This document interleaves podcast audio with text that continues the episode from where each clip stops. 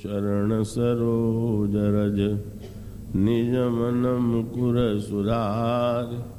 वरणौ रघुबर विमल यश जोदायक फलचार श्यावर रामचंद्र की जय। राम किंकर, वचनामृत के साथ में जया सिंह। भक्त भी एक महान कलाकार है। जो ईश्वर को उसी रूप में परिवर्तित कर देता है। जिस रूप में वह चाहता है, पूछा जा सकता है कि ईश्वर तो सर्वज्ञ है, सब कुछ जानता है। उसे भी जानने की आवश्यकता पड़ती है क्या? इस प्रश्न का उत्तर भक्ति की व्याख्या के माध्यम से प्राप्त हो जाता है। ईश्वर के विषय में बहुत सी प्रचलित धारणाएँ हैं जो ऊपर से ठीक लगती हैं। पर गहराई से विचार करने पर उन अर्थों में भी ठीक नहीं लगती, जिन अर्थों में वे उद्धृत की जाती हैं। एक कवि ने लिखा है कि, राम झरोखे बैठ के जग का मुजरा ले, जाकी जैसी चाकरी वहाँ को वैसी दे। भगवान राम झरोखे में बैठकर सबको देख रहे हैं और प्रत्येक व्यक्ति को उसके कार्य के अनुरूप फल प्रदान कर रहे हैं। यह कथन सुनने में बड़ा सटीक लगता है, पर विचार करने पर यह कुछ ठीक नहीं लगता। भगवान राम अनेकानेक ब्रह्मांडों के प्रत्येक जीव के समस्त कार्यों को क्या सचमुच प्रत्येक क्षण देख रहे हैं? और उनकी दृष्टि के सामने ही व्यक्ति नाना प्रकार के उल्टे सीधे कार्य कर रहा है। समाज में सामान्य व्यवस्था की दृष्टि से भी जो नियम बनाए गए हैं, उसके अनुसार यदि कोई व्यक्ति गलत कार्य या अपराध करता हुआ दिखाई दे जाए तो उसे देखने वाला पुलिसकर्मी या अधिकारी तत्काल उसे ऐसा करने से रोकने की चेष्टा करेगा। न रोक पाने की स्थिति में वह उसके लिए दंड की बात सोच सकता है। लेकिन यह कैसा विलक्षण ईश्वर है? जो सब कुछ अपनी आँखों के सामने होता हुआ देखकर भी न तो रोक रहा है और न ही दंड की बात सोच सकता है। यह बात इस दोहे की निंदा के रूप में नहीं कही जा रही है, क्योंकि ऐसी बातें जैसे कि इस दोहे में कही गई है, उनका भी एक उद्देश्य होता है। यदि यह मानकर कि ईश्वर सब कुछ देख रहा है व्यक्ति सावधान हो जाए और बुराइयों को छोड़कर सदवृत्ति ग्रहण करने की प्रेरणा ले ले तो व्यवहारिक उपयोगिता की दृष्टि से यह अच्छी बात है। महाराष्ट्री इस संदर्भ की व्याख्या करते हुए कहते हैं कि मानस में एक प्रसंग आता है, जिसमें बृहस्पति के द्वारा भगवान के स्वरूप की व्याख्या की गई है। उसमें वे कहते हैं कि, यद्यपि सम नहीं राग न रोषु गह ही न पाप पुनो गुण दोषु। उसमें न तो किसी के प्रति राग है और न किसी के प्रति रोष है, और वह पाप और पुण्य दोनों को ही नहीं देखता।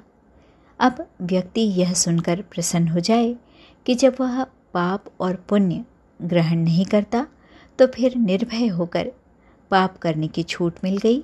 चलो, अब जो मन में आए करते हैं तो फिर यह अर्थ तो अनर्थ की ही सृष्टि करेगा। श्रेष्ठ सृष्टि का संचालन कैसे होता है?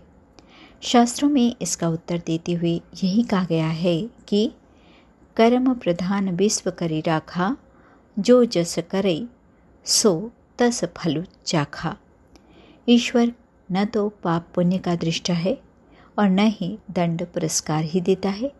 अभी तो उसने एक सिद्धांत एक नियम की रचना कर दी है, जिसमें व्यक्ति अपने कर्मों के माध्यम से दंड और पुरस्कार का भागी बनता है। इसे एक दृष्टांत के माध्यम से समझा जा सकता है।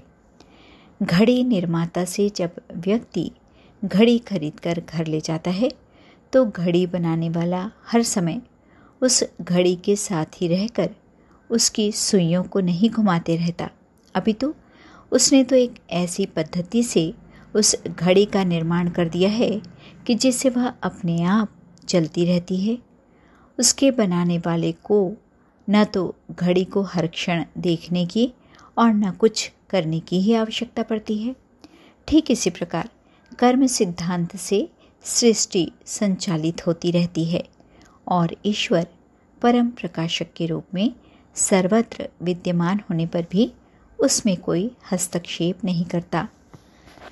भगवान कृष्ण गीता में यही कहते हैं कि, समो अहम सर्वभूतेषु।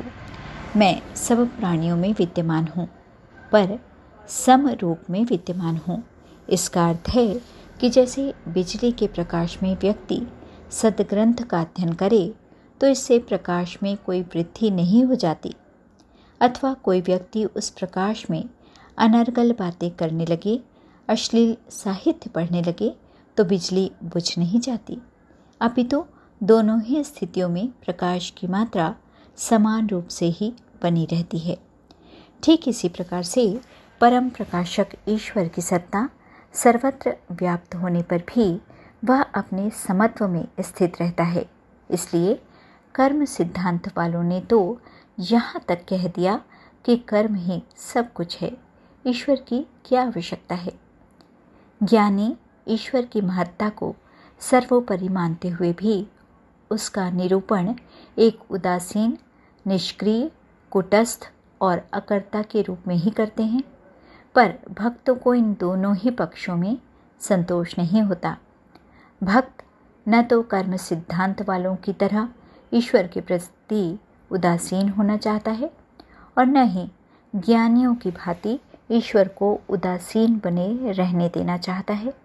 वह चाहता है कि ईश्वर देखने वाला बने, सुनने वाला बने और निष्क्रिय से सक्रिय बने और अपनी भावना के बल पर वह ईश्वर को इस रूप में प्राप्त करने में सफल भी हो जाता है।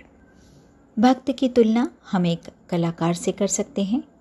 संगमरमर का पत्थर यदि घर के अलावा मंदिर के फर्श पर लगा हो तो व्यक्ति उस पर पाँव रखकर चलने में किसी संकोच का अनुभव नहीं करता।